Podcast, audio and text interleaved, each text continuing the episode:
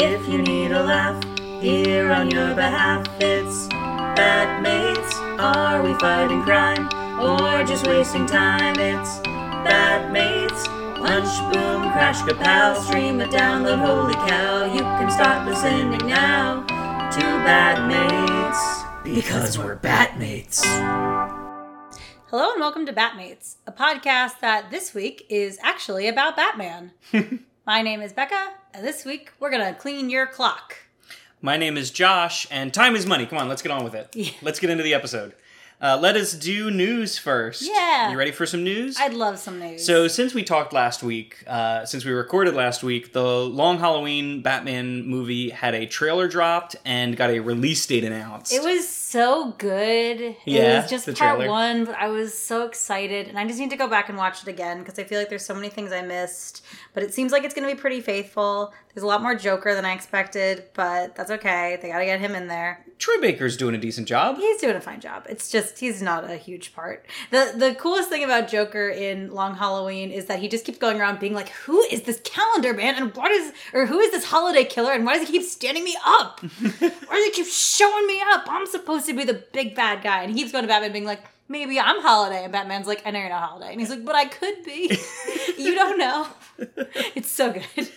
Uh, so the release date is June 22nd, Mm-hmm. and that's for part one. We still don't have a solid release date for part two. Mm. I assume when part one gets released, they'll at least have it by then, so we'll know how long we have to wait for part two. Yeah. How long? Do you remember how long we waited between um, Death and Return of Superman? Uh, usually it's somewhere Like six months or something. Yeah, it's somewhere in the ballpark of like three to six months. Yeah. I want to say. Do you think they'll release Long Halloween in theaters like they did with Death and Return? Oh, like a limited run? Yeah. I don't know because the weird way that movie theaters are run right now. Yeah. Hmm. If they do, I will see it. Oh yeah, we'll go definitely go see that in person if it's available. Mm, so good. Uh, okay, the other news that I have here, uh, Black Adam just started filming. Did it? Yeah, it got announced that uh, they started production on Black Adam. Fantastic. So that's Dwayne the Rock Johnson Absolutely. is going to be in that. And then the other piece of news that I have here, the last like real news story, is that there's a new series of comics that launches this week. It'll be out by the time this episode is posted, called The Batman and Scooby Doo Mysteries. oh God. and it's a Batman Scooby Doo crossover Fun. comic. Uh, I think it's a monthly thing from what I saw. Um, I really like Batman Scooby Doo crossovers. Yeah, you've seen the the old episode of Scooby Doo yeah. where they From Batman. is, is that from like the seventies? Yeah. I guess. Yeah. I just know there's a part in it where he's like, "Let's go back to the Bat Cave for bat milk and cookies," and Shaggy goes, "Bat milk." oh, bats are mammals. They must make Ugh. milk, right? Disgusting. Uh, and then the final piece of news that isn't really news is that Bruce Wayne's birthday is uh, this weekend. Yeah, this Saturday. Uh-huh. Happy birthday, Bruce. Happy birthday, Bruce Yay, Wayne. we will so be sure to sing to you on the 17th. Yes. Mark your calendars, everybody. Mark your calendars. Batman's birthday. April 17th. At 3 p.m., go outside and sing happy birthday to Bruce, just like to the sky. Our voices will carry. Uh, send it to DC Comics. I don't know their email address. Send it to like DC Comics' fan mail address. Yeah, hit them up on Facebook. I'm sure, I don't know, info at DC Comics probably gets you somewhere. Somewhere, something like that. Yeah, or email us at uh, Batmates Podcast, podcast at, at gmail.com. gmail.com. Tell us happy birthday for Bruce Wayne. So, anyway, that's the end of the news. All right. Okay. Further ongoing news uh, Suicide Squad, still coming, still happening. Yeah, that movie is going to release this year. It absolutely is. There was a second trailer uh, that came out just a couple days ago. Really, not too many more clips than were in the first one. Yeah, there wasn't that much more new footage. Yeah, I heard a, a rumor that the reason it was released, they released two trailers in one week, was because the Snyder Cut was just like doing really well and getting all this positive praise that DC was trying to like get out in front of it and be like, oh, but uh, Suicide Squad, don't, like everything's changing, but it's gonna be really good. You, you'll like it, we promise. It's, look, uh, you like James Gunn, it's great, it's gonna be great. Uh, so that's why they've released so many. Um, but we saw a clip of Peter Capaldi as Thinker, the Thinker, in the Suicide Squad, which is going to be coming out in August. So this week's Squad Goals is all about the Thinker. So welcome to the latest edition of Squad Goals. All right, so Thinker. He is a character who was created by uh, Gardner Fox, who is the creator of The Flash. hmm And he's a And- Flash villain, right? He's a Flash villain, yes. Uh, the Thinker is actually a moniker of four different villains throughout DC history. However, we're going to just focus on the first one, which is Clifford DeVoe, since he's the one who Peter Capaldi's character in the Suicide Squad will be most based off of. Both his kind of original incarnation and then his incarnation throughout New 52 and like a little bit in Rebirth as well. Okay. Um, so he was created in 1943 by Gardner Fox, and his turn to crime began in 1913 when he was a district attorney in Keystone City. And this is actually back in the Golden Age. This is pre Silver Age stuff. Uh, at the trial for a notorious mob boss, Clifford actually lost his case when the defense put a young woman on the stand, and Clifford felt that he couldn't harshly question her without, like, getting negatively affecting the case from like the judge and the jury just like not enjoying the fact that he was harshly questioning this young woman. So he kind of went easy on her. And because of that the mob boss got off and he lost his case which led to him drinking heavily and realizing that if he played his cards right and he was smart enough crime could pay. So clifford offered his services to this mob boss as a quote-unquote thinker who was someone who could prepare alibis and use his legal knowledge to keep mobsters out of jail. That's actually a really cool supervillain like Right? origin story. Is like I used to be a lawyer and now I'll use those powers for evil. Exactly. I'm super smart. It's not getting me anywhere in this world by following the rules. Let's see what else I can do. I like that. I'm not going to be evil, I promise. Uh, so for decades, Clifford worked under the alias of the Thinker, um, and he eventually like took over from this mob boss, kind of created his own kind of crime syndicate thing, and he often clashed with Jay Garrick, who is the Golden Age Fl- Golden Age Flash. Uh, and Thinker used various scientific devices, most notably his metal thinking cap, which could project mental force, which kind of reminds me a little bit of like Zebra Man. I think Oh, it's kind of like that, where he could like move objects and like manipulate things with his mind. So like telekinesis then. Yeah, pretty much. Okay. He can use his mind in a lot of different cool, creative ways. He can move stuff or he can only project force outward. I think he can only project force outward. Okay. Yeah. So like mental blasts, mind blasts, Yeah. mind bullets. concussive mind blasts. Uh, so now we get into the confusing thing with DC and their various Earths. Um, the Thinker played a big role in the comic that introduced that there are two Earths, at least. There's actually a gajillion. There's infinite number of Earths, but I think at that point there was only two. So DC had their golden age, and that went on for a while. And then they had their silver age, where a lot of things changed. And one of the things that changed in the silver age was that there was no longer Jay Garrick being the Flash. Instead, Barry Allen, uh, you know, criminologist, uh, he's a forensic scientist, was this man who got struck by lightning at the same time that he was around a bunch of chemicals and getting these speed powers. And he is a huge fan of what in his Earth is a fictional comic book written by writer Gardner Fox about Jay Garrick the Flash. It's so odd that like a real life person is real in the fictional universe Mm-hmm. and that fictional universe is fictional in another fictional universe. So there's a comic book in the 60s, 1961, where Barry Allen as the Flash is just like entertaining some kids and he like vibrates his molecules too fast and he finds himself outside of an unfamiliar city. And when he goes into that city, he realizes that it's the keystone city of the comic book that he loves and that in he must have crossed parallel dimensions and he's now on a different earth where there's a different Flash. And he actually goes, he like looks Jay Garrick up in the phone book. It's super creepy and is like, "Hi, I'm the biggest fan." Um, so the two Flashes in this comic work together to stop the Thinker because in this one he has joined the Injustice Society and he's had this decades long plan to take over Keystone City. And so the two Flashes end up working together to take him down.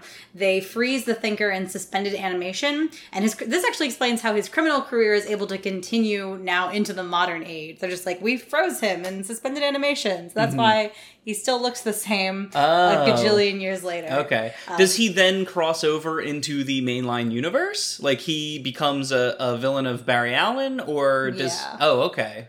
Not for I mean, not really until like New 52. But that's kind of Oh. their like explanation is like and then there's a bunch of things with him and actually okay, okay. Yes, cuz there's a bunch of things with in Rebirth with him and Dr. Manhattan cuz at first Dr. Manhattan rewrote history so that there was never an Earth 2, so the golden age never happened. So Jay Garrick and um Clifford DeVoe both got erased from time, and then he set it back right, so then they did exist again.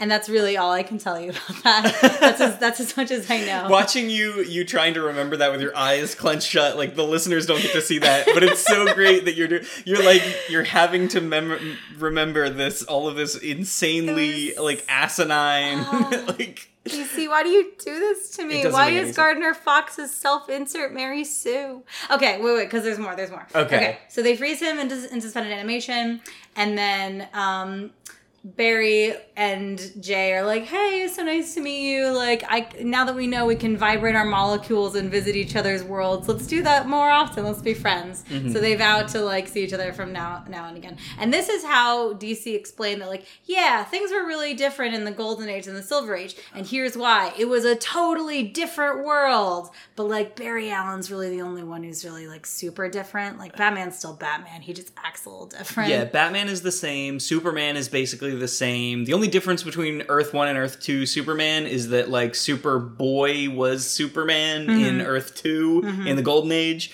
and in the Silver Age Superman like grew up in Smallville and uh, didn't like reveal himself as a superhero until he moved to Metropolis. Yeah. Superboy was in Metropolis in Earth too? In Earth 2, Superboy was no, he wasn't in Metropolis, but He he, was in Smallville. he was in Smallville like Yeah. as a superhero. Yeah, I know that because I know that Lex was like a big fan of his as a kid. Yeah, yeah, yeah. We covered that in one of our other episodes, in our uh, World, World's Finest episode.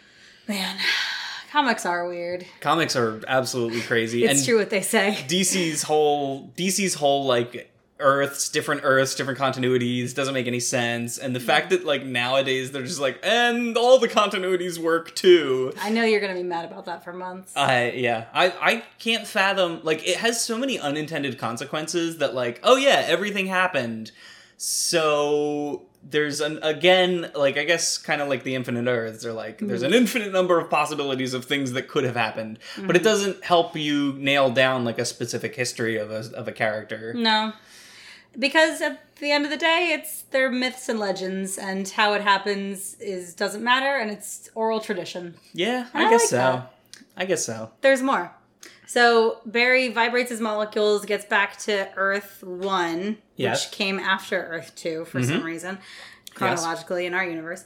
And he he mentions that the comic books that he reads by Gardner Fox are like they the his stories come to him in dreams and that's how he writes his comics which i think barry at some point is like oh maybe he also is like sort of disconnected from the from the time stream and or the the speed force and he can maybe also see like pockets of this world and then he writes these comics. I don't know. But basically he looks up gardner fox then goes to his house and is like hey i have an idea for a flash comic book and he tells him this story that then became this comic it's so meta Oh my goodness!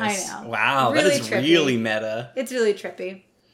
So, uh, the Thinker began working with Task Force Task Force X. That's hard to say. Task Force X. Task Force X, aka the Suicide Squad, when he was given the opportunity to get to receive a full pardon.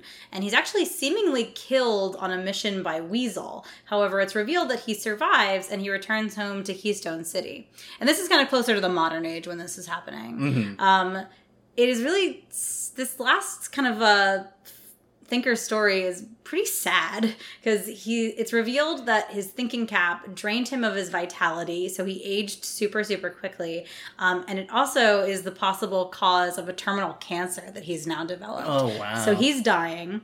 Um, and in Keystone City, with not a lot of time left, uh, Thinker decides to go straight and becomes friends with Jay Garrick after all these years of them kind of warring. They Oh wow! become friends. Is this like old man Jay Garrick? I think so, yeah. Okay, okay. And then Jay offers to try and save Clifford's life by using the powers of the thinking cap. But Clifford declines, uh, wanting to pass naturally and rest peacefully.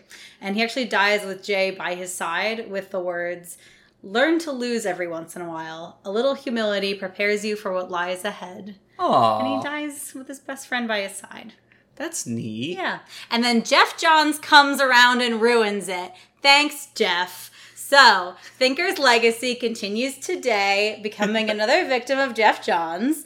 Johns created a character, also named the Thinker, who's an AI based on the consciousness of Clifford DeVoe, who recently died wanting to be a good person. But this AI, which is his consciousness, which didn't want to be alive again, is evil and fights Barry Allen. Oh. Thanks, Geoff. I hate it. So is this version of the Thinker like an android? Yeah. Okay. He's an AI. Uh, wait, he's an AI. He's an AI and like a looks like a robot body. It's an android. Oh, okay, okay. It's an it's a, it's a robot shaped like a human. He's It's a an human. android. Okay, he's a human shape. Yes. He's not just like a, a mainframe computer that commits crimes. no. Okay. He's got legs. got it. Androids are just computers with legs. you heard it here. First. You heard it here first. Put that on our t-shirt. yeah, so that's Thinker. But we're not going to see the AI version in uh, the Suicide Squad. It's going to be Peter Capaldi. He's going to have stuff sticking out of his head. It's going to look cool. I think he's going to possibly have the ability, probably telekinesis. He might be able to read minds. He's probably just super smart. Mm-hmm. I don't know. It's going to be exciting. I believe. Did you read the Flash um, Future State comics? I did, Because yeah. those had the Thinker in them. Well, they had briefly. the, the Thinker's uh, cap in it. I think Yeah. maybe they fought the Thinker, or was that Mirror Master? I think they fought the Thinker in the beginning. Oh, okay, okay. Yeah. And then he takes the the Thinker's cap and uses it to help him defeat Wally. Wally, who has been uh, possessed by Famine. Yeah, the the like physical embodiment of the seven deadly sins. No, Four Horsemen of the Apocalypse. Oh, okay. Yeah. Sorry. Seven Deadly Sins is a different future state comic. Oh, okay, I don't care. yeah, so the Thinker, he's still around. Um, he was in the Flash CW show in season four. He was like one of the main villains. oh, okay. Yeah. Okay. He shows up here and there. Yeah. He's a cool villain. I'm really excited. Peter Capaldi is well known to a lot of people as one of the most recent doctors in Doctor Who. I think he was the one right before the current one. Okay. Um, yeah, he's a great actor. oh, so- I'm I'm excited. I'm They have, excited. I mean, they have a stacked cast They for really for the Suicide Squad movie. They really do. I, I am really pumped to see how well, like how they all come together and, and how their chemistry works. Yeah, Okay. yeah. That's the thinker. Enjoy him while he lasts, because he dies. Yeah. Do we want to move on to the Silver Age comic? Yeah, let's do it up. Okay, so this week's comic is about the clock. Not the Clock King. I know what you're thinking. Oh, they messed up on the title. This is about Clock King. No, he's coming in maybe a later episode. Actually, no, he's not because He's he's, not. a Green Arrow villain. He is a Green Arrow villain. The So clock, never mind. The Clock King is a Green Arrow villain. The Clock is a Batman villain that only appears in this comic. Maybe you'll cover this later in Rogue Roundup, but Yeah. why was Clock King in an episode of Batman the Animated Series then? That's a good question. Uh, I don't actually have a good answer for that, but I will mention his appearance in Batman the Animated Series. Okay. All right, cool. So, The Clock, first appearing in Detective Comics 265. Uh, the writer of this comic was Bill Finger. The penciler was Sheldon Moldoff. The inker was Charles Paris. There's two editors, Murray Boltinoff and George Kashdan. And this was released uh, March 1959. Certainly was. So we are a, li- a little earlier in the comic continuity than we have been. Yeah. We've been covering a lot of the like mid to late 60s. This is late 50s. Mm-hmm. So we open on the cover with Robin snooping through Batman's diary Uh-huh. and commenting on what a loser he is. Uh, Batman's covered in a net, and he's saying, "Golly, what a mess Batman's got himself into before his career has even started." I also love that this diary that he's reading it says Batman's diary and not Bruce's diary, and it looks like a hardbound published book. It is, yeah. It is a it is a hardbound book that says Batman's diary Has a has bat. has a bat symbol on it, and then on the spine also has a bat symbol and the word diary on it. I love it. If anyone, I would, I would just want a scene where Bruce is like trying to like chat up a lady. He like brings her to the Ma- Wayne Manor, and he's like, "Hey, like check out my beautiful library." And then she's like, "Oh, what's this?" And picks it up and is like, "Oh, you're Batman. cool. I think he keeps that one in the cave. Okay, he better." So the, the subtitle of this comic is Batman's First Case. Mm-hmm. So this is Batman's First Case. Yeah, it only took them 265 issues to get to that. so we open in Gotham City Park, where a new Batman clock statue is about to be unveiled. The the comic calls this an quote unquote important civic function. yes.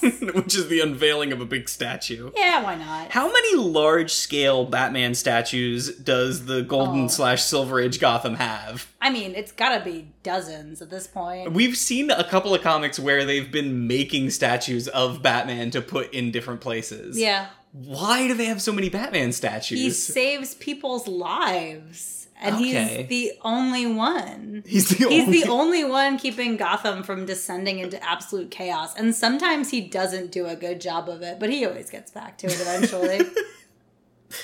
Yeah. Uh and also this statue is huge. Based on Mm-hmm. like the heights of the characters. Like I know Batman is like six foot I don't know, he's what, six foot two or something? yeah, this is maybe 50 feet tall. No, it's not fifty feet fifteen maybe. Fifteen feet tall. No, because he's standing on a platform. Oh, you're right. Yeah, he is. it's gigantic. It's like 20, maybe 25, 30 feet. Yeah, you, okay, you're right. Yeah, it's like 25 or 30 feet tall. Let's get back to the important thing. Okay. Which is that when this is unveiled, somebody has now defaced the clock with the words, at exactly 3 p.m., I, the clock, will climax my clock crimes by destroying Batman. And honestly, wording.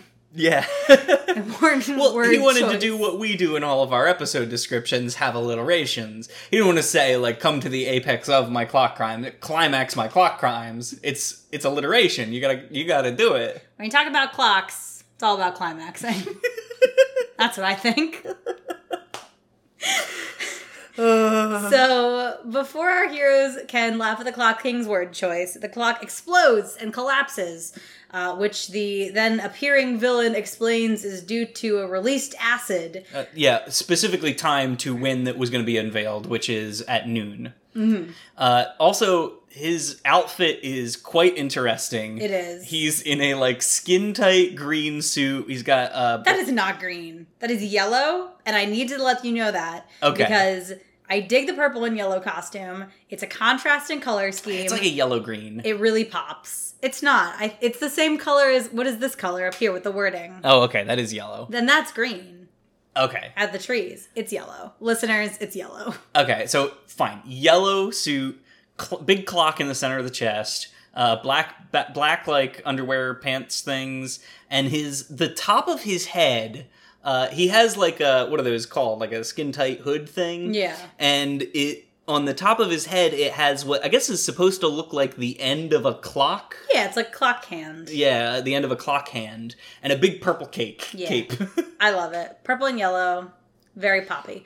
It also looks like when he was looking for a gimmick, he was kind of just like flipping through a dictionary for a random word and just settled on like the first noun that he saw. no, because we get to see later We do. Okay, we'll say that. We'll why he that. calls himself the clock. Um, here's the other thing I was wondering is if he had access to acid and knew where Batman and Robin would be, it seems weird that he wouldn't just destroy Batman here and now. Well, maybe he thought. We well, need to have a comic, so That's true. Yeah, he needs to have some sort of scheme so that the comic can take place over multiple pages. I suppose. Uh, also, the maybe he thought that the statue falling was going to hurt Batman a little bit or Maybe. something.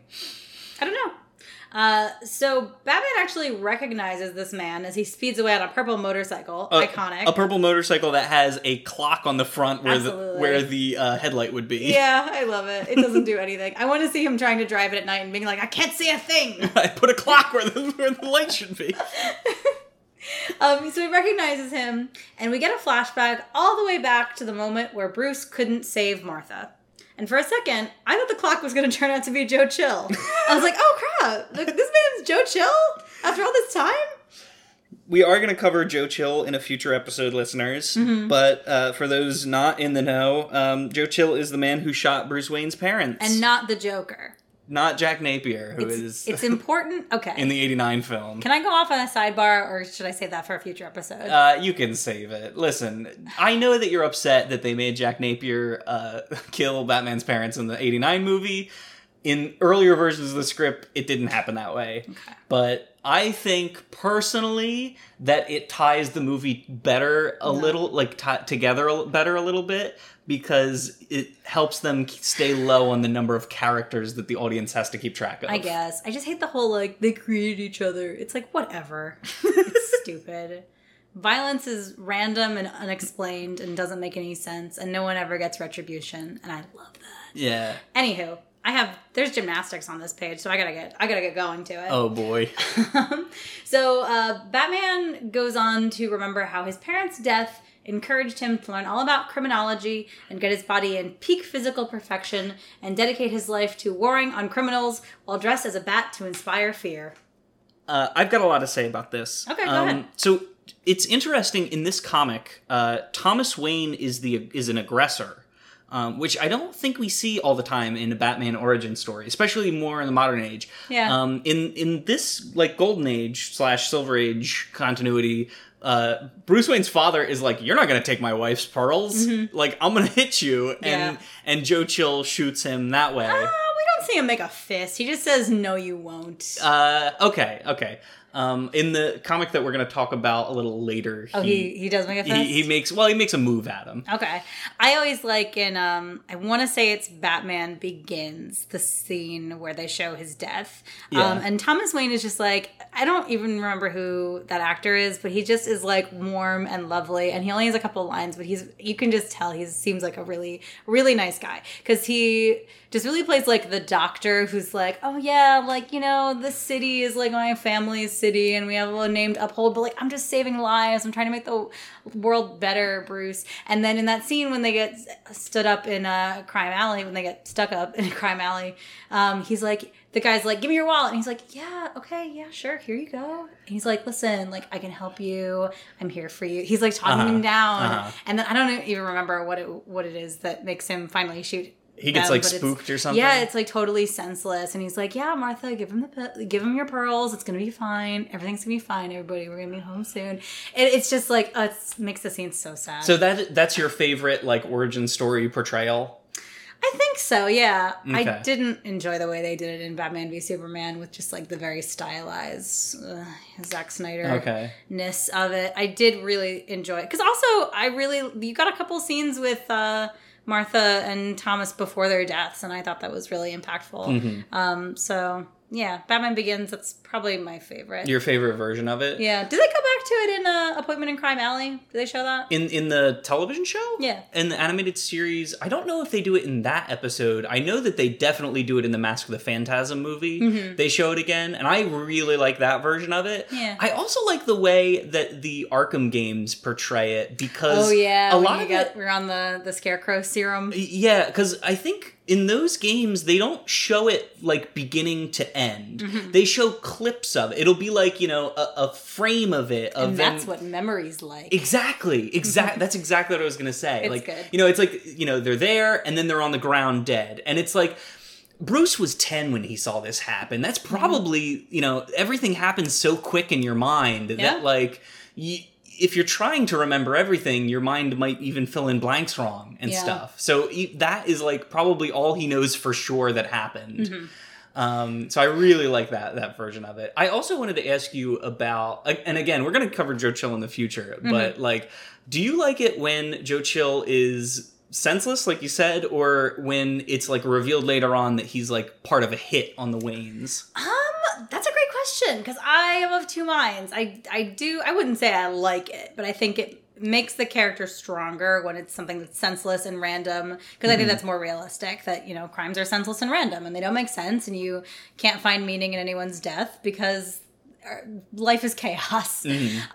But I do enjoy it when it kind of you get like a little crumb of like, oh, but was he working for somebody? And I really do like stories, and I wish I I know the Gotham TV show does this a little bit. I wish there was like a show that just sort of deep dived into like Bruce Wayne, boy detective. I really, really love Bruce Wayne, boy detective. I love when he's like, oh, but like now I'm gonna start like learning all about crime and trying to figure out like who killed my parents and why. Yeah, yeah. I really like that part of uh, the whole Court of Owls storyline. Yeah, the, the he Gotham gets- television show does really cover that. He gets stuck in a warehouse for three days and almost dies of dehydration like a little bit.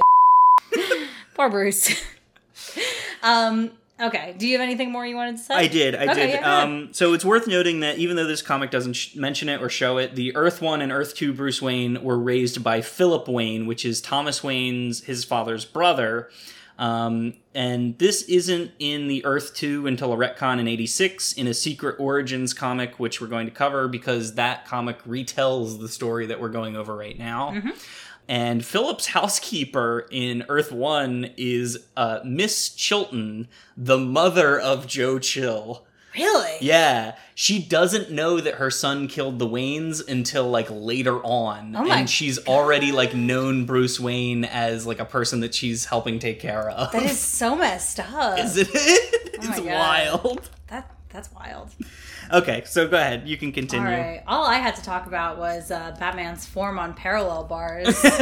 it's really sloppy. Um, his feet are apart, and there's an arch in his back when he's in a handstand position, and his head is up. That's yeah, it's just not good. So very sloppy. Uh, big deduction there. This is a but main. This is a training montage, so that might be the first time he's doing it. It could be, I suppose, and also I thought about it. It could be like a swinging position, like he's going from a handstand to like a like a flip, like a dismount. Mm-hmm. But even so, it's still pretty sloppy that his legs are apart. You gotta keep your you gotta keep your feet together at all times in every single routine, except for uh, what is that pommel horse. Ah. But even then, you gotta keep your feet together most of the time. Anyway, I'm very excited for the Olympics. I'm very excited. The Winter. Cup is now on YouTube. You can watch it. Okay, what's next? What happens next? So we, we do we do this montage, and then we see uh, Bruce Wayne looking out the window. No, I talked about that. That's when he's inspired to become a bat. Yeah, the bat flies in. Yes. He says, "I have to be the Batman." We are then treated to Batman's very first encounter with a criminal after donning his costume.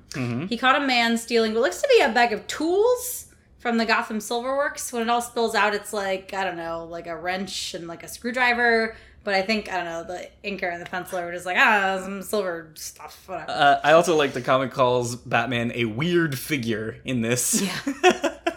Uh, so the man who is stealing gets knocked onto the factory sign, which is, of course, a giant silver spoon. Absolutely. Uh, the criminal says Batman's gotten the best of him and he gives up, but he can't seem to get up on his busted leg. So Batman offers to help and is given his first lesson never trust a criminal. The foe sucker punches Batman right in the face, calls him a chump, and escapes on a conveniently recently tarred road. Batman fell for the old "my leg is broken" routine. the, that leg. classic. I love it. Uh, so Batman inspects the perp's footsteps and realizes that he's got thallium on the soles of his shoes, which points him directly to Gotham Glassworks. And Batman is then immediately caught by a net by the criminal who knew Batman would follow him here. this man's really smart. I kind of love him. Yeah, yeah. It's interesting though. I think there's a continuity error here, or at least it looks like a continuity error.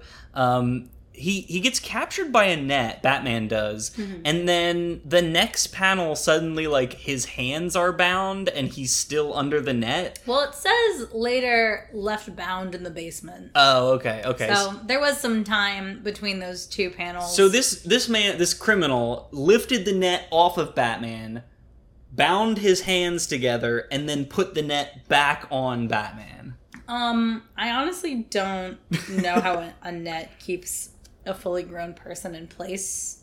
It's weighted on the edges, I think. I guess so, but like, couldn't you? Okay, yeah. maybe nets are stronger than I think they are. I mean, I guess like fishing nets, especially like industrial ones, must Yeah. be. Yeah. Can you just like take your hands and like tear it open? No, no, definitely not. Especially if it's a, it looks like he's in a warehouse or something. Especially if it's the type that they use in warehouses to like Yeah. carry crates or whatever. Maybe what we're not seeing is he had some sort of pulley system that he then got Batman up in like the the the bagged position, and that's when he tied his hands up. Maybe. Maybe. There's a whole story in between these two panels. Yeah. Yep. Uh, so in the basement, uh, the masked manhunter is tied up and I guess left for dead, um, where he quickly escapes his ropes by rolling them in a pail of rouge, which has finely ground particles that are used to polish glass as ropes come off. Uh huh. And then upstairs, we get the most wild confrontation where the criminal sees Batman, tries to shoot him, and ends up shooting a mirror. And Batman appears behind him and punches him upside the head before explaining that he put the mirror in the doorway so the criminal would see his reflection and get so distracted that he wouldn't know Batman was behind him. And I have so many questions. Okay, first of all, before you say anything, I do like that he says, "Oh, you got away? You won't get away from my gun." Here's my gun. I, I do love that that line. That's good. But you're right. I think there's another continuity error here because the mirror, the quote unquote mirror reflection, is has um the cape goes outside of the doorway. It looks like he's standing Mm-hmm. In the room. In the room, Mm-hmm. uh, which doesn't make any sense. How would he- how would the criminal not see the the room reflected behind him? Yeah, so okay, how did he get that mirror into position without being noticed? Yes. Was it behind the closed door? Because then, if so, how did he get the door open? And wouldn't the criminal have seen his own reflection since he's sitting right across from it? Is he a vampire? Uh, also, the what is the criminal doing here? It looks like he's eating a sandwich. I know. I thought that was a sandwich. Then I was like, maybe it's a stapler. It's on a plate. It's got milk and salt. So he's got salty milk and a nice little sandwich. It looks like a, a roll up. I don't know why. Like he was just like, ah, yes, I tied up a, a strange man in a bat costume uh, after my crime, and now it's time to go upstairs and eat a sandwich. I don't know if you've ever committed a crime. It is hungry and thirsty work. T- takes out takes a lot out of you. It really does. It's stressful. all right. Those are all the questions I have, and those questions do remain unanswered. uh, they will get answered in the other comic. I should have read that one. yeah. I know you told me to, and yeah, I did. So, like, like I was saying, I'm telling Becca right now is there's another comic that retells the same story and like fixes some of the continuity errors that I've pointed out. I can't wait to hear about it. so, uh, Robin reveals that even though Batman just related this whole story to him, he actually already knows this story because he's been snooping through Bruce's private property and reading his diary. and he reveals the man's name is Kyle, and that Batman did later catch Joe Chill, which is good to know. Uh, so Batman goes to talk to Kyle's old cellmate, who reveals that he was a huge jerk who would make fun of the other inmates for trying to improve their lives while they were incarcerated. and Well, he's he was making fun of them for trying to learn jobs. yeah, like learn a trade so they could make something of their Which lives is and we- not, you know, end up back in prison, which most prisoners do. Yeah, yeah. W- But it's weird though because he's like, ah, you guys are learning trades. I'm just gonna learn about clocks. That's a trade. Watchmakers and clockmakers are a thing. Yeah. he could he could take up a clockmaking. Yeah. if he wanted to. Be like John Osterman, aka Dr. Manhattan. We then see Kyle in prison studying a clock manual and saying he's going to use clocks to get back at Batman. Why? Well, that's simple. Because Batman made him do time in prison. He- Commitment to the gimmick. I was gonna say like he based his entire gimmick on a bad pun It's so funny. about though. serving jail time. I love it. He even looks at a clock as he says it. Batman made me do time. Uh, Batman then learns from the prison warden that the clock started his prison sentence at 3 p.m., which is why he's going to kill Batman at 3 p.m. So there you go. Mystery that we didn't really need solving, but there you go. He could have just been like, yeah, it's when my lunch break is, so it's kill you. Um, so at his beautiful clock lair, the clock thinks that he was Batman's first case, and he'll also be his last. I don't know how he knows that he was Batman's first case. Maybe it's just because maybe that was how it was published in the newspapers. They're like, crazy flying bat catches this man who stole a bunch of silver. Yeah, again, that is another thing that gets kind of covered in Okay. the story that I'm going to go over. I really like Clock King's uh like whole His lair? hideout. Yeah, he's got cuckoo clocks, he's got grandfather clocks. It's cool. Just clocks everywhere. The man's on time. Some of them aren't set right though. A lot of them, yeah, almost none of them are set at the same time. A lot of them are at like looks like four ten. That one's at like six o'clock. That one is like twelve fifteen. It looks like this one's like a completely different time of the day. Yeah, he's not doing a very good job with that. Maybe some of them are broken and need fixing. Maybe. If only he would have studied clockmaking. If only he had learned how to fix clocks instead of just use them as a gimmick.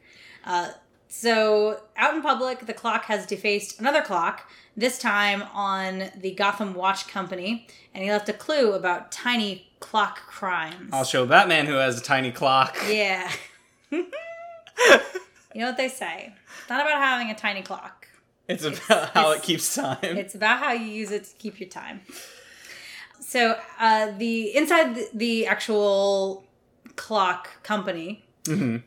Inside Gotham Watch Company, the clock is taking a tour, lightly disguised as a reporter. He's really just got a hat and an overcoat on, but he isn't hiding his face. He maybe has Ah, a the, fake mustache. the late 50s where you could uh, that could just be a shadow, though. just wear a, a, ca- a hat and an overcoat and people would believe that you were a reporter. Mm-hmm.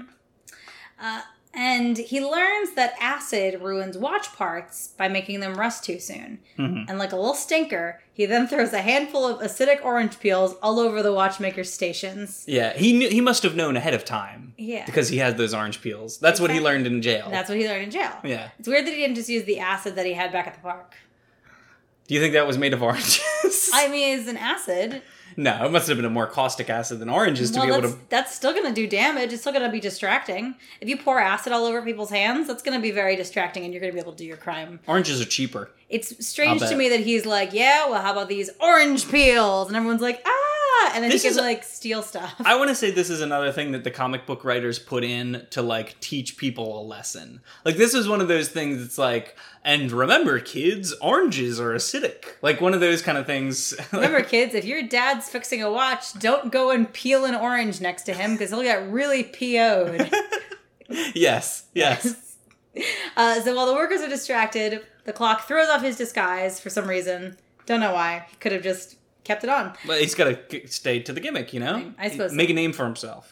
and he makes off with a big bag of tiny watch screws, which we later learn are worth a hundred dollars an ounce. And you know us, of course, I did the inflation calculation. Oh, calculation. I did too. Okay, well let's compare. Um, so I estimated that he made off with maybe a ten pound bag of screws. Oh, That's sixteen thousand dollars in nineteen fifty nine, which today is a little over one hundred and forty four thousand dollars. So not a bad heist. yeah. I did. What it, did you do? I did it by the ounce. So if if it's hundred dollars an ounce, that's nine hundred dollars per ounce. Mm-hmm. You don't actually. You're thinking of continuity errors. You don't see him with his bag in any other panels. Once, oh, he, really? once he escapes, it doesn't seem like he has it anymore, but he probably does. It says he made off with pounds. So Yeah. how many ounces are in a pound? 16. Okay. Yeah. So if he made off with more than one, that's uh, tw- 32, at least 32, because it's multiple pounds, Yeah. right? So at least 32 ounces times 900, we'll round it up to a 1,000. Yeah, like 3,000 bucks at least. I said 144 because I thought that's at least a 10 pound bag. Oh, Yeah. I think you can carry 10 pounds of screws. Easy. good deal. Good deal. Do it. Steal stuff. No, It's great. don't do that. So even though he left a pretty obvious clue right on the building that he was currently robbing, the clock still seems a little surprised when the dynamic duo show up and his watch falls right off of his wrist. He then crashes through a window and lands on some painter's scaffolding, and the boys give chase. When they land on the scaffolding, Batman says, Work time for me. I'm going to punch the clock. Good puns. Yeah. We do love when Batman says puns. This this whole comic is full, like chock full of clock puns. Yes. Uh, the foe then heaves a bucket of something directly at Robin and makes his escape. And back inside, the factory foreman explains how valuable the screws are, and Batman finds the clock's watch. And back at the Batcave, he discovers it's got flour dust on it. Uh-huh. And the two decide to head to the flour mill outside town. That's the only place that he could possibly be. Yeah, no other place has lots of flour. Not like a bakery Could like have that. yeah, could have worked in a supermarket or Yeah. something. So the clock proves to be a smarter than average villain because it's revealed that this whole day has been an elaborate trap meant to lead Batman to this location at this exact time so that he can meet his doom. Uh, Batman is knocked out and wakes up tied to a clock. He, Batman is knocked out by two very large uh, flower Yes. like things that kind of look like pillows. That's what those are? I kind of thought they were pillows. No, no, no. They're throwing. they're packages of flour, which it looks like the clock is throwing these at the same time.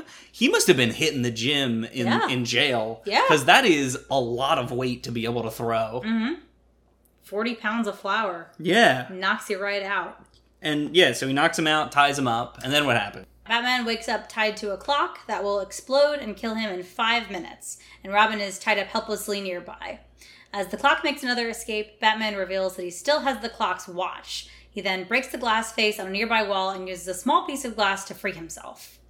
Meanwhile, the clock sees this explosion from the car and thinks his troubles are over. He can continue committing clock crimes for the rest of his life. and at the Gotham City Clock Fair, which of course is happening this week, I was gonna say, uh, you would think that with a guy like a criminal on the loose that calls himself the clock, that Gotham would call off the clock fair. no, the Clock Fair has to start exactly on time. We of course do know that. It's it's such a it's a pillar of the community, and no one can go a year without a Gotham clock fair. Do you think that uh, Clock, the Clock, planned his comeback around the Gotham City Clock Fair, or is it a coincidence? It seems like he went back to crime like as soon as he got released from prison. Yeah. I seem it seems to me that he just got released, and it maybe just so happened that the clock fair happened at the same time. I think so. Uh, the crowd is gla- gathered around a giant pocket watch, which has gigantic real jewel movements. And I don't like to bl- victim blame, but I hate Gotham City. The decadence is really too much sometimes. With just giant versions of everything. Yeah. Giant statues of Batman, giant spoons on signs. It's it's just the really expensive stuff. They're like, hey, let's all get in a room and gather around this gigantic pocket watch with gigantic real jewel movements inside of it. uh, so the clock steals another person's gimmick by I was gonna say, yeah, he rides yeah, a cuckoo appearing astride a bird from a giant cuckoo clock. Who and- was it that did this before? It was. I mean, Penguin escaped on an ostrich. uh huh. yeah, there is was another villain who rode a cuckoo clock, wasn't there? Yeah. Give me a second to go back through my notes. It was um, Signal Man. Although it wasn't Signal Man who jumped out of the clock, it was Batman who jumped out of the clock to surprise Signal Man. Cuckoo clocks, uh, surprisingly easy to ride, as long as they're big enough. How do you get inside of one? It's a giant cuckoo clock. There must be a door, I guess. Yeah, it's like a real size door that holds a. Again, this is like the giant watch. There's a giant cuckoo clock with a bird that is large enough for a man to ride it. I feel like that'd be a really easy way to die. Like it's What? on springs. You don't know. Like there's there's not like you know a saddle or anything to hold on to. You're just freehanding it on this giant springing bird that you don't even know can hold your weight. Bareback riding a a fake bird. Of course. ah, whatever. Anyway, so yeah, uh, clock themed. He jumps. He jumps out on a cuckoo clock, He's about to steal the jewels when the dynamic duo arrive. which he's surprised about because he Yeah. thought they blew up. The clock attacks with one hand from oh he attacks with the hand of the pocket watch not his one hand The the hand of the giant pocket Yes. watch, which he pulls off of it. He does. But Batman just straight up kicks a part of the watch, which just makes a bunch of coils tighten, trapping the clock. Mm-hmm. So he's been all of his time in prison learning about clock maintenance, but he didn't actually learn the important things, like what you have to kick to get trapped in it. and we end in prison where the clock is given a cell which faces a clock so he can watch the rest of his life tick by behind bars. Rest in peace. Yes. Mm-hmm. There's more puns in in the panels that we sort of like glossed over that I was like, wow, this is like way, way too many puns What's your for this favorite? comic. I don't have a favorite. I have no idea. Your last minute on Earth you have here. It's a perfectly timed swing. Uh-huh. Yeah, it was your wristwatch that helped save us. I, I don't know. Yeah, there's just a lot of clock puns, and I was getting like overloaded by puns. Yeah. Too many puns. So a pun villain is who could defeat you. Yes. Yeah, definitely. Too many like rapid fire puns is my weakness. All right. Good to know. Uh, so that's it for this comic. Yeah. Let's learn all about the various clocks through history. No, no, no, no, Who no. is the who is the clock master? I do want to talk more about this comic book. That's Oh, it for this story. Yes. But there's also after this comic, we are treated to an advertisement for. I had to look it up. It's uh, Batman number one twenty two, and the story is um, Batman and Batwoman's marriage. And the I really really like because it's it's funny because it's outdated. uh, the the tagline for this, which is "Is a wife's place in, in the home or with her crime fighting husband?" It's a question many women ask themselves. Yeah, yeah. It's a it's truly the the question for their generation. Balancing both is hard. but you know what? With a little time management, you can have it all. I think it would be interesting to cover this one too. This is another Kathy Kane Batwoman story. Um, they, we also there's a PSA where two kids complain to their mother that she treats the other one better than the other one, which I don't know what it's really a, an, a public service announcement for, other than like ah, moms just can't win. It can't. Uh, we also have a advertisement to- that you can sell flower and vegetable seeds for the American Seed Company, uh, based in Lancaster, PA, and you can win a live parakeet. That's Oh. that's one of the prizes that you can win by selling seeds for the American Seed Company. Two thoughts. Yes. That's irresponsible. Don't Uh-huh. give children a live animal as a prize. Um, and second, maybe that's where the clock was hiding. Was a place where he was selling flour out of his home. Uh, they probably had a lot of parakeets lying around. Maybe Ugh. you think they were just like maybe they had a flock of wild parakeets that had been eating their uh, vegetable seeds, and they were like, "We gotta get rid of these things." They caged them, and they're like, "We'll send them to children who can sell enough of our of our seeds." I don't think there's wild parakeets around Lancaster, PA. I don't think that's where they come Not from. anymore because they were all captured by the American Seed Company and dispersed throughout the nation. I got bitten by a parakeet once Really? in a pet store. Yeah. I was putting my fingers in the bars like a dummy. Well, then you shouldn't do that. and uh, it bit me, and I think it, it drew blood.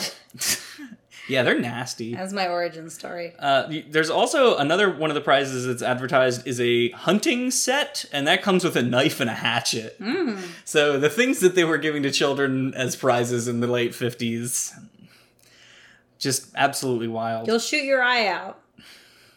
Yeah. Oh, so I wanted to talk about the Secret Origins comic. There was a Secret Origins comic, that was the title of it, in 1986. And it was Secret Origins number six. It retells this story as well as a few other stories about Batman's origin. And uh, this fixes some of the continuity errors and also gives uh, the clock his full name, which is Slugsy Kyle. That's weird. That's weird that Kyle is his last name. Yeah, they call him Kyle in the comic, and his, it's really his last name. Mm-hmm. I guess he's a criminal. You call him by his last name.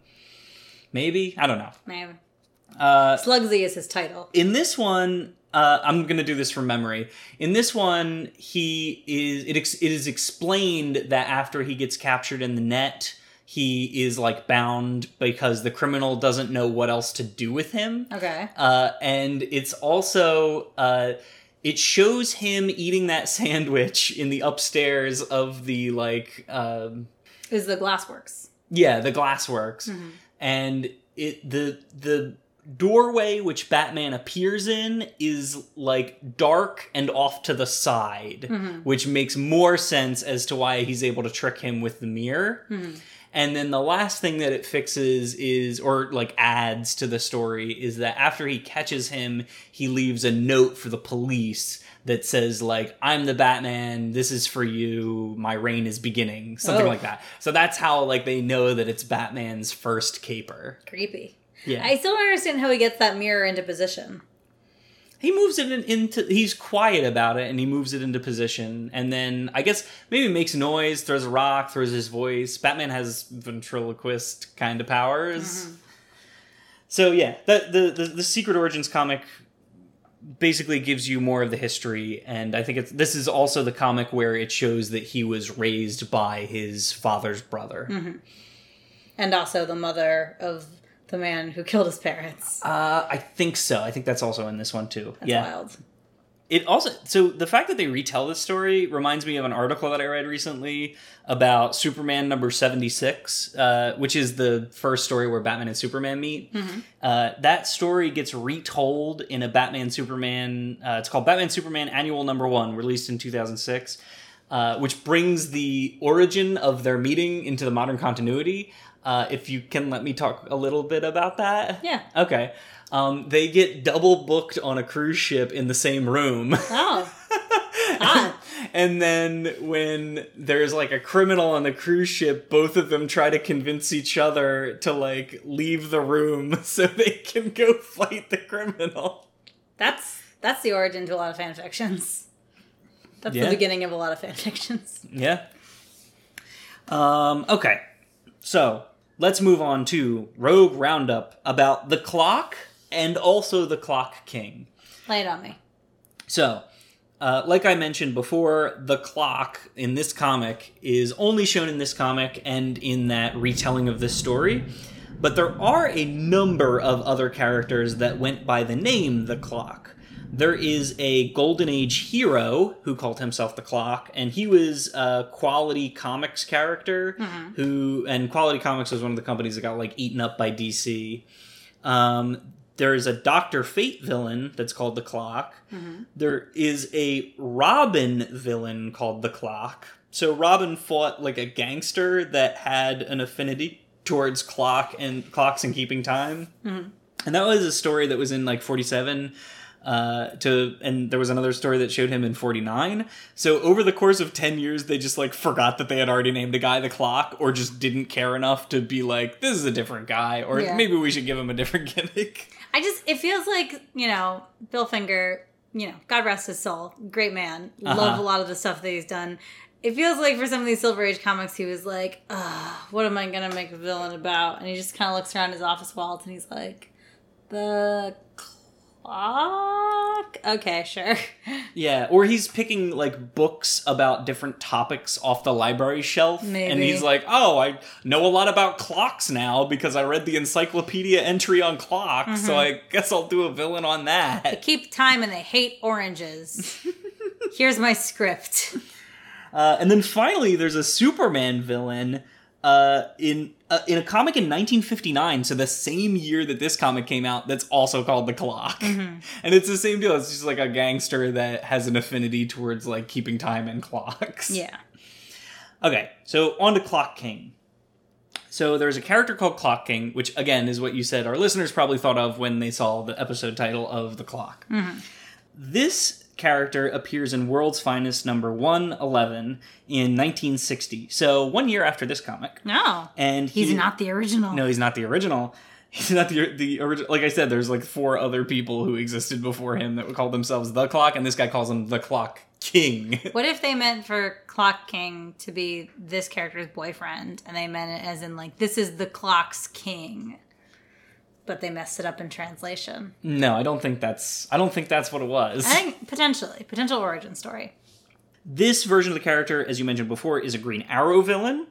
And his backstory is that his sister is given six months to live. He's caring for his sister. She's dying of a terminal illness.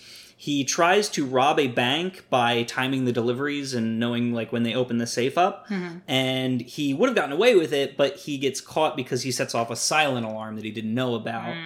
And the Green Lantern, or sorry, the- not the Green Lantern, the Green Arrow catches him. Uh, and his sister dies alone because he's in jail. Oh, that's sad. Yeah. So this uh, this character becomes a member of the Injustice League, and later on he becomes a character in the Suicide Squad. He has like an apparent death, but then comes back, and then sort of disappears from continuity for a while. Um, in his first appearances, he wears this like Riddler esque green suit, and that has like a clock face where his where his face is. Um, in the New Fifty Two, it's the same name for the man, so William Tockman, but he's a black man and he wears a suit, which is completely different than the other William Tockman in like the earlier continuities. Interesting. Um, there's a number of characters who also go by the name Clock King. I don't want to go over them. There's like two other guys who also operate and call themselves the Clock King. Do they have like clock and time esque names? Uh, Like William Tuckman? I think yeah, maybe one of them does. One of them has the same look as the Batman the Animated Series version, With the like which the, the the, clock yeah the glasses. that have clocks on them and like a suit and a bowler hat. Mm-hmm. So I'm going to go over that. So in popular media, in the 66 television series, so this is probably why he shows up in the animated series Mm-hmm. because there's a character in the 66 television series who is called the Clock King. He's played by Walter Slezak. And this version is closer to the clock that we see in this comic um, because he uses clock gimmicks like an hourglass to drown Batman, and he tries to steal an atomic clock. Um, and I think I read, I might be in like the comics that are based on the 66 TV series. He's Jervis Tetch's brother Huh. and like helps him out with different heists. Okay.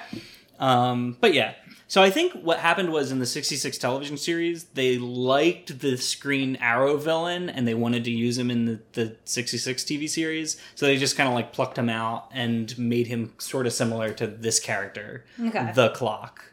They made the Clock King similar to the Clock.